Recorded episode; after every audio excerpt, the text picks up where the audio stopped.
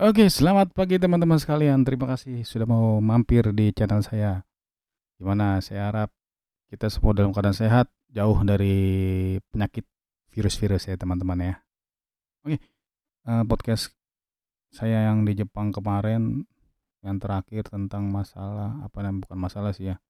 Eh, gue ceritain pengalaman waktu nyasar pertama kali di Jepang. Ya bener-bener tuh teman-teman. Emang gue kemarin tuh eh, apa namanya? Hmm, pengen nangis gitu loh. Karena emang gak tau lagi di negara orang malam-malam musim dingin.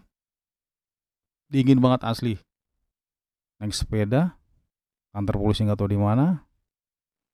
Makin apa namanya makin jalannya makin jauh. Nah di situ bener-bener waduh gimana ya? Pokoknya itu pengalaman seru deh. Ya untung aja tuh ada pengalaman kayak begitu jadi bisa diceritakan gitu loh bisa diingat di masa sekarang gitu. Kalau nggak ada kejadian gitu mungkin gua nggak bakal inget gua nggak gua nggak bakal ketawa untuk inget yang lalu itu ya kan. Nggak ada pengalaman lah gitu. Itulah enaknya apa ya enaknya hidup itu ber- berwarna gitu ya. Jadi ada aja pengalaman-pengalaman karena setiap orang kita setiap manusia kita pasti punya pengalaman tersendiri gitu. Punya warna hidup sendiri-sendiri. Oke eh, untuk untuk pengalaman selanjutnya yang gua mungkin mau ceritakan sedikit eh, yang waktu selama gue di Jepang itu apa namanya hmm oh ya. Gua pertama kali ke Jepang masuk ke kombini atau istilah kata di sini Alfamart ya atau Indomaret gitu. Kalau di sana itu Seven Eleven terus eh, MPM apa ya terus ya kayak model begitulah ya. Eh, gue masuk ke dalam. Gue beli sesuatu gitu. Waktu itu mau beli apa ya kayak makanan onigiri gitu yang apa namanya nasi dibejek-bejek atau di di apa sih namanya sih pakai tangan dikepal-kepal gitu dilapisin sama eh, daun ini daun apa namanya rumput laut. Nah gue pertama kali mau beli kayak gitu tuh gue lihat dan eh gue baru masuk sekali tuh ya. Gue baru masuk sekali gue bayar. Tapi sebelum gue masuk dan bayar ke situ gue lihat-lihat dulu tuh. Tuh emang kalau di Jepang itu wah apa namanya serba free ya teman-teman bebas gitu.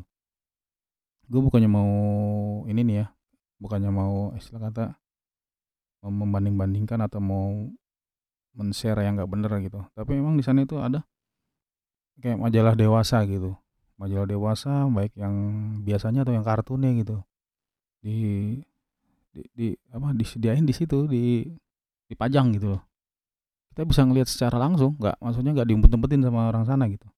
Dan orang sana pun ada orang Jepang itu pun orangnya sangat konsekuen gitu. Contoh satu contoh kenapa gue bilang konsekuen atau sportif atau apa sih namanya ya? Mentaati peraturan lah contoh lu mau beli rokok atau mau beli majalah kayak gitu kan pasti sama yang petugas kombininya atau pelayan itu ditanyain KTP atau umurnya udah berapa atau identitas. Kalau misalnya belum cukup umur lu nggak bakal dikasih. Mau kayak gimana pun nggak bakal dikasih. Nah itu itu bagusnya Jepang gue bilang.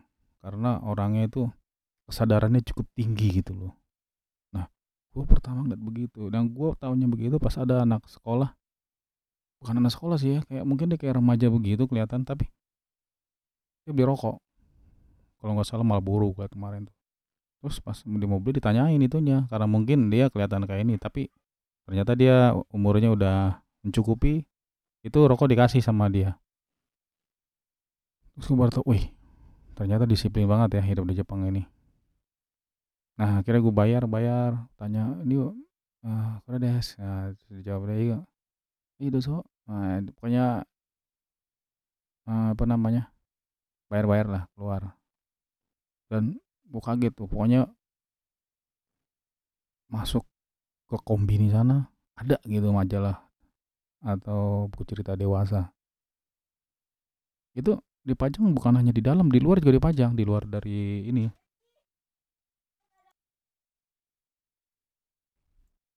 Emang di Jepang itu dia serba bebas tapi bebasnya itu enggak enggak liar gitu loh ada aturannya. Jadi walaupun bebas tapi beraturan.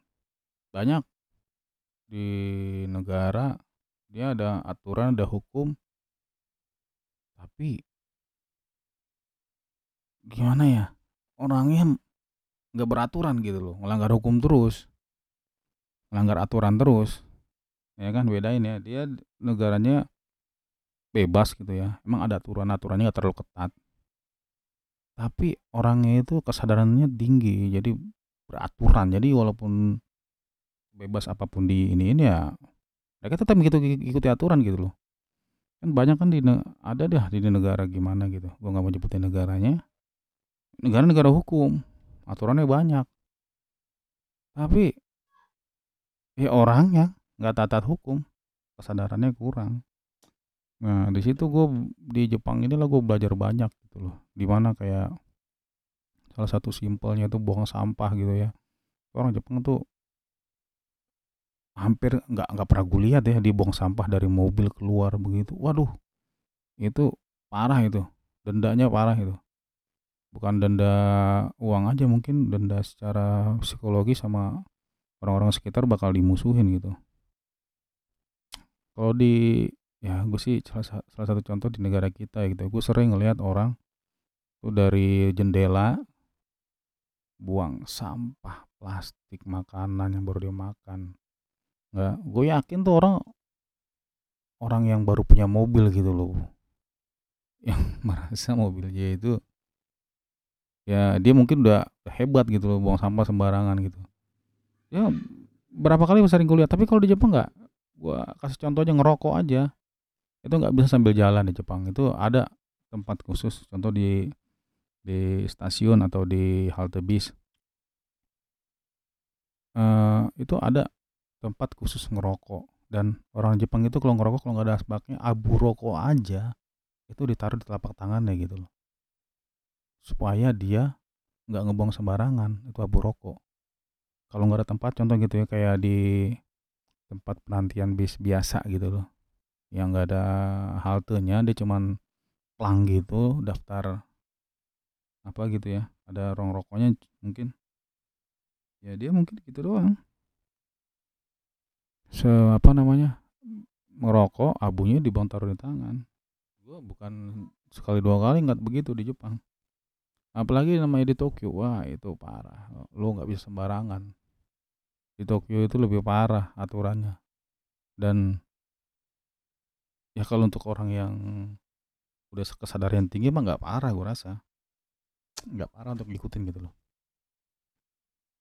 Itu masalah aturan ya banyak banget hmm, pengalaman yang gue ambil mungkin yang gue share di sini.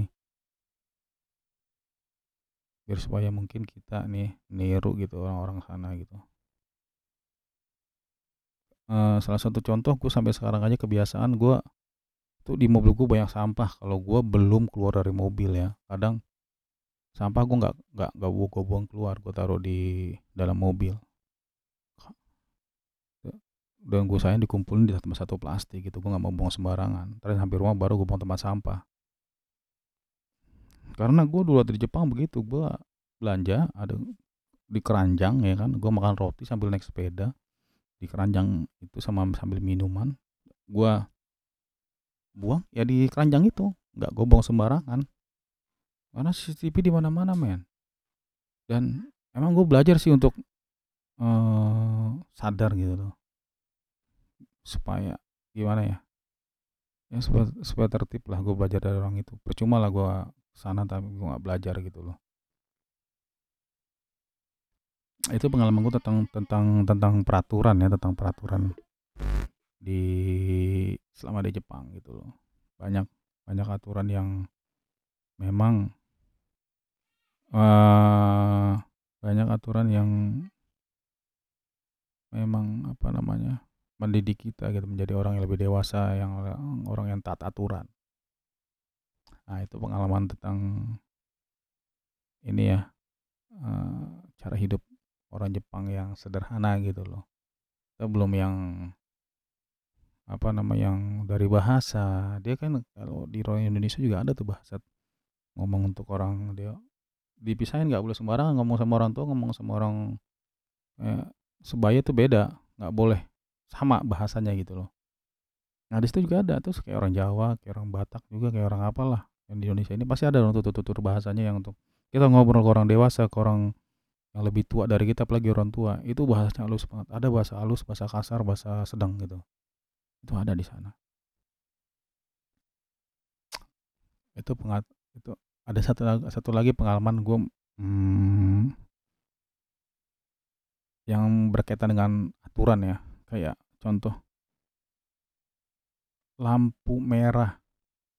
Bukan perapatan ya ini lampu merah khusus. E, lampu lalu lintas khusus penyeberang jalan gitu loh ya kan? Jadi kalau saat kita menyeberang kita pencet tuh jalan terus lampu untuk mobil tuh mati. Eh lampu untuk mobil merah untuk mobil lewat lampu untuk pejalan kaki hijau ya kan? Nah gua eh, namanya gua orang iseng ya pengen tahu ya kan sama teman gua itu gua pencet bro. Gua pencet gua naik sepeda gua pencet tapi gua nggak nyebrang. Gua cuma mau gua cuma mau ngetes ini orang Jepang kayak gimana sih gue yakin tuh di CCTV gue kelihatan kali itu. Gue pencet gue ya eh, kagak lewat kagak jadi jalan aja. Tapi semua mobil di situ berhenti. Nggak ada yang jalan. Gila gue bilang hebat. Coba ke Indonesia ada orang aja yang terobos. Gue bukannya mau jelek-jelekin tapi kenyataan gitu loh fakta lo banyak yang apa namanya kita udah nyebrang di zebra cross nih. Tetap aja mobil sama motor cerobot terus Seharusnya kan pejalan kaki didahulukan ya kan. Itu hebat dari Jepang.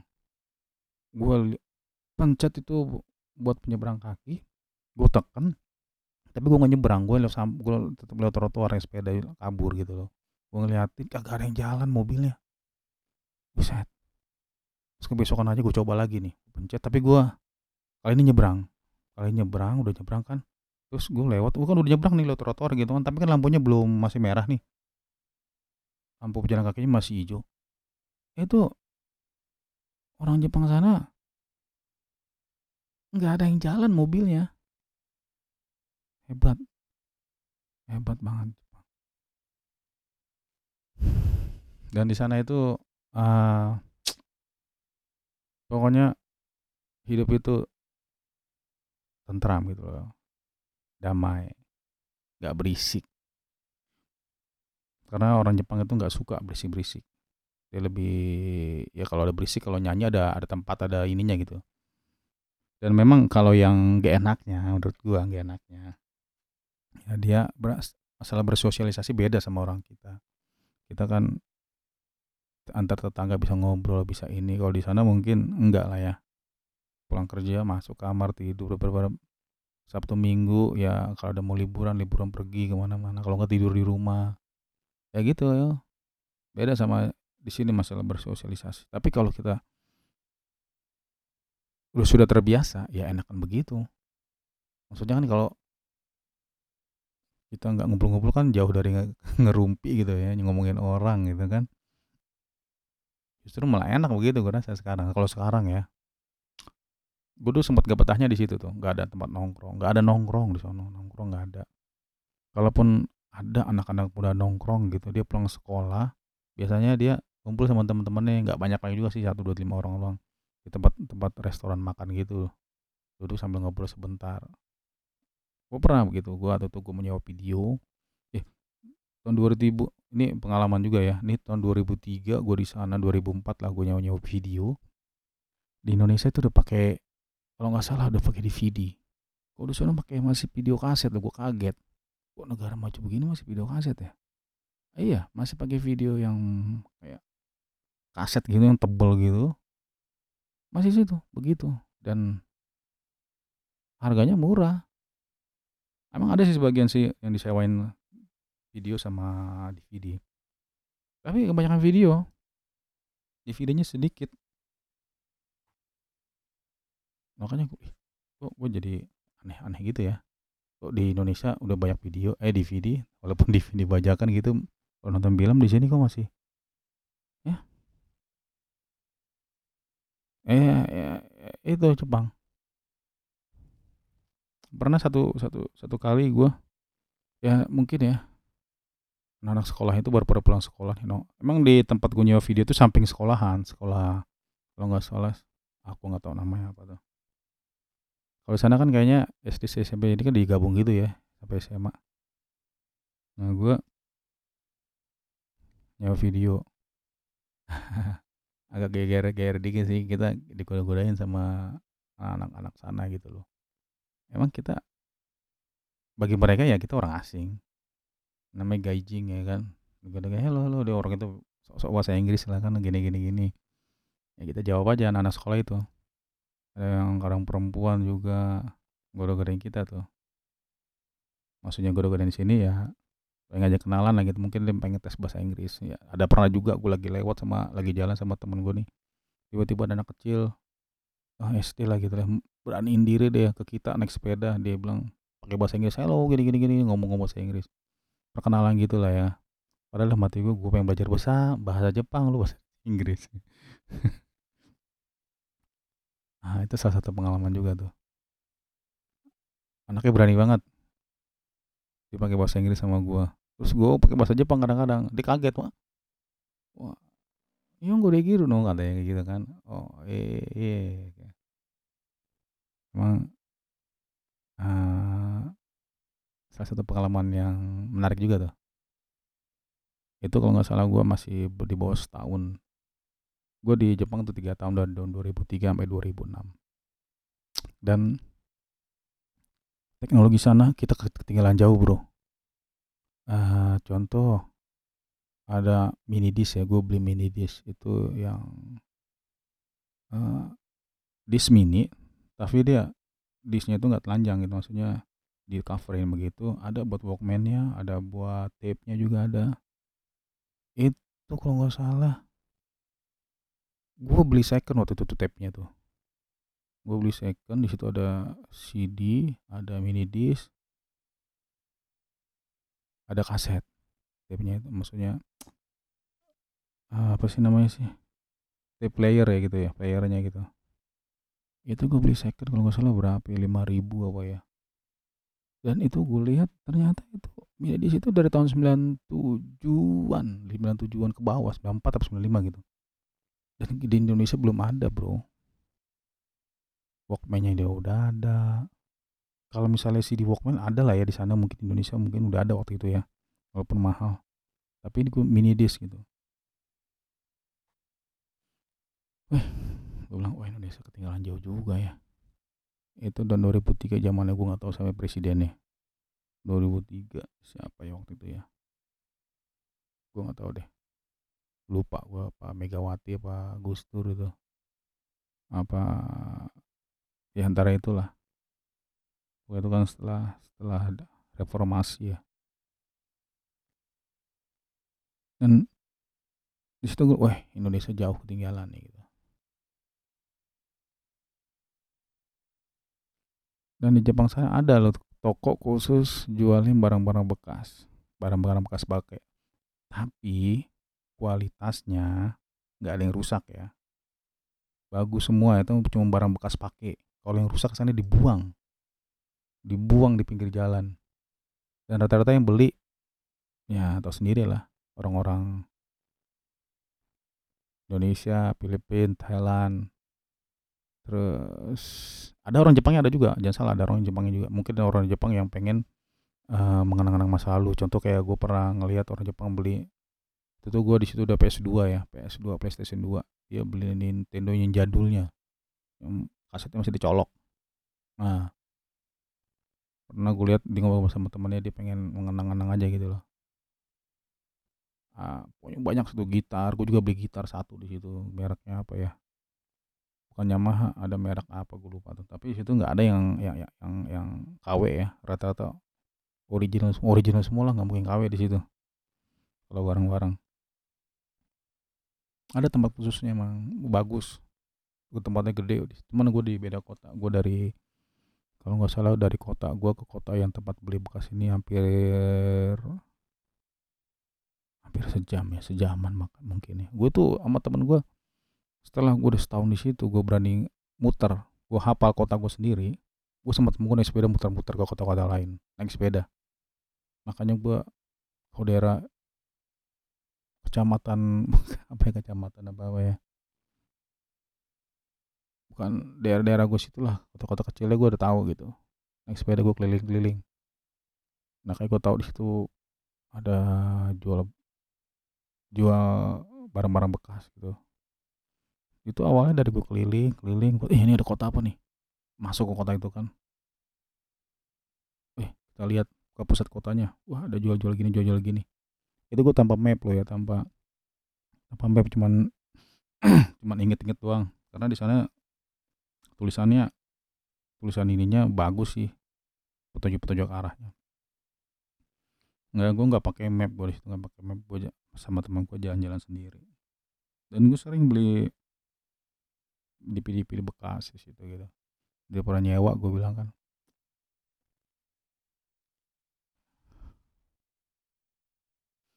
dan ada lagi pengalaman gue yang menurut gue nih lucu lucu lucu menarik gitu ya. Pada saat gue belanja di namanya Toriseng. Gue belanja mungkin wajah gue mirip-mirip orang Thailand kali ya kan. Pada saat bayar gue bayar di kasir saya tanya tiba-tiba dari belakang gue orang Thailand ngomong tempat coba apa apa apa gue nggak tahu ngomong tapi ya ngomong Thailand gitu gue ngadep ke dia gue bengong ah dan itu gue pakai bahasa nanti tau gitu pakai bahasa Jepang gitu kan dia ah oh Taijing Janai kata dia. Bukan orang Jepang, tapi ah, Indonesia Jing. Oh, sama saya sama saya ya emang di sana itu banyak apa namanya pekerja-pekerja dari Thailand, Filipina, Indonesia. Dan kebanyakan orang Thailand itu ilegal. Banyak kan ya, Thailand, Filipina itu ilegal. Sama orang Cina juga banyak. Kalau orang Cina itu malah dia gara-gara wajahnya mirip dia enak. Jadi kalau misalnya datang pemeriksaan di kantor nih, itu yang suruh keluarin paspor gue doang berdua. Karena muka gue kan beda tuh sama temen gue kalau orang Cina nya kan di situ ya dia kerja aja. Gak bakal kelihatan. Dia orang Cina apa enggak asal dia bahasa Jepang aja udah. Clear. Mau ngapain lagi tuh polisi? Ngecek ngecek karena memang uh, di Jepang sana untuk industri-industri menengah ke bawah atau industri pabrikan gitu itu jarang orang Jepang mau mau kerja. Jarang orang Jepang mau kerja. Orang Jepang sana orang tua yang kerja-kerja di pabrik yang kayak kayak begitu. Gue juga nggak tahu kenapa karena sensei dulu pernah cerita ya bukan uh, ketuanya apa ya memang bagaimana apa gue nggak tahu tuh. Gue lupa dari siapa cuma gue pernah denger emang orang-orang Jepang dulu tuh beda sama orang Jepang sekarang katanya. Orang Jepang dulu semangatnya tinggi kalau orang Jepang sekarang anak Jepang sekarang lebih manja katanya gitu. Memang gue lihat begitu sih. Rata-rata ya kalau gue ke Tokyo gitu tuh anak-anak mudanya bisa yang mungkin arubaito gitu ya atau yang mungkin dia udah lulus apa gimana ya dia kerja sambil ngasih-ngasih tisu yang isinya iklan-iklan gitu kayak sales gitu ngasih-ngasih gitu gitu gitu doang kerjanya. Tapi emang ya di sana ya lu kerja kayak gitu aja lumayan duitnya. Karena gue pernah ngelanggar juga aturan kan kalau udah kensusi gini kan kalau gue peserta training itu nggak boleh tuh namanya kita kerja di tempat lain ya. Nah, tapi senior gue ngasih gue kerjaan itu tuh per hari hari Sabtu kalau nggak salah apa, apa hari Minggu gitu ya. Jadi gue kerja dari jam 8, eh, jam 9 apa jam 10 ya. Itu dikasih 6 ribu yen loh sampai jam 4 itu ketau gak kerjanya apa kerjanya cuman kalau misal teman-teman tahu yang masukin koin yang ada telur tuh yang dalam mainan gue cuma nempelin stiker doang yang kecil di, di, di telurnya itu Udah gitu doang kerjanya. Dapat 6 ribu. 6 ribu waktu itu masih 75 atau 80 per satu yen. Sekitar 400 500 ribuan. Begitu doang kerja dapat makan siang. Coba. Kalau misalnya kita kerja di Gemba gitu, dia kerja di lapangan tuh bisa dapat 10 ribu yen. Hampir sejuta. Satu hari. Kerja Gemba itu kerja lapangan. Dan di sana juga kerja Gembanya nggak terlalu keras nggak terlalu capek-capek banget karena kan semua serba mesin serba beko jadi kalau misalnya kerja di GMB itu yang nggak bisa dikerjain mesin aja kita kerjain kalau misalnya bisa dikerjain ya Nah, kita nggak kerja, santai aja berdiri ngeliatin gitu loh. Eh, itu yang gue tahu ya di Gemba karena gue bukan orang Gemba mungkin anak-anak Gemba yang lebih tahu ya. Cuma gue pernah kerja diajak bos gue kerja di Gemba gitu loh, bikin bikin jalanan. Oh, gitu. Memang di Jepang itu bagus ya pokoknya deh. Gue banyak banyak banyak ini juga dari bos gue juga banyak apa namanya belajar juga dari dia. Lo bayangin dia bos punya perusahaan dia ikut kerja juga. Dia punya perusahaan dia kerja. Dia dan dia kalau nyuruh nyuruh gua nyuruh teman-teman gua juga dia nggak pernah nyuruh pakai tangan doang. Dia turun langsung. Dia contohin dulu seperti ini seperti ini seperti ini.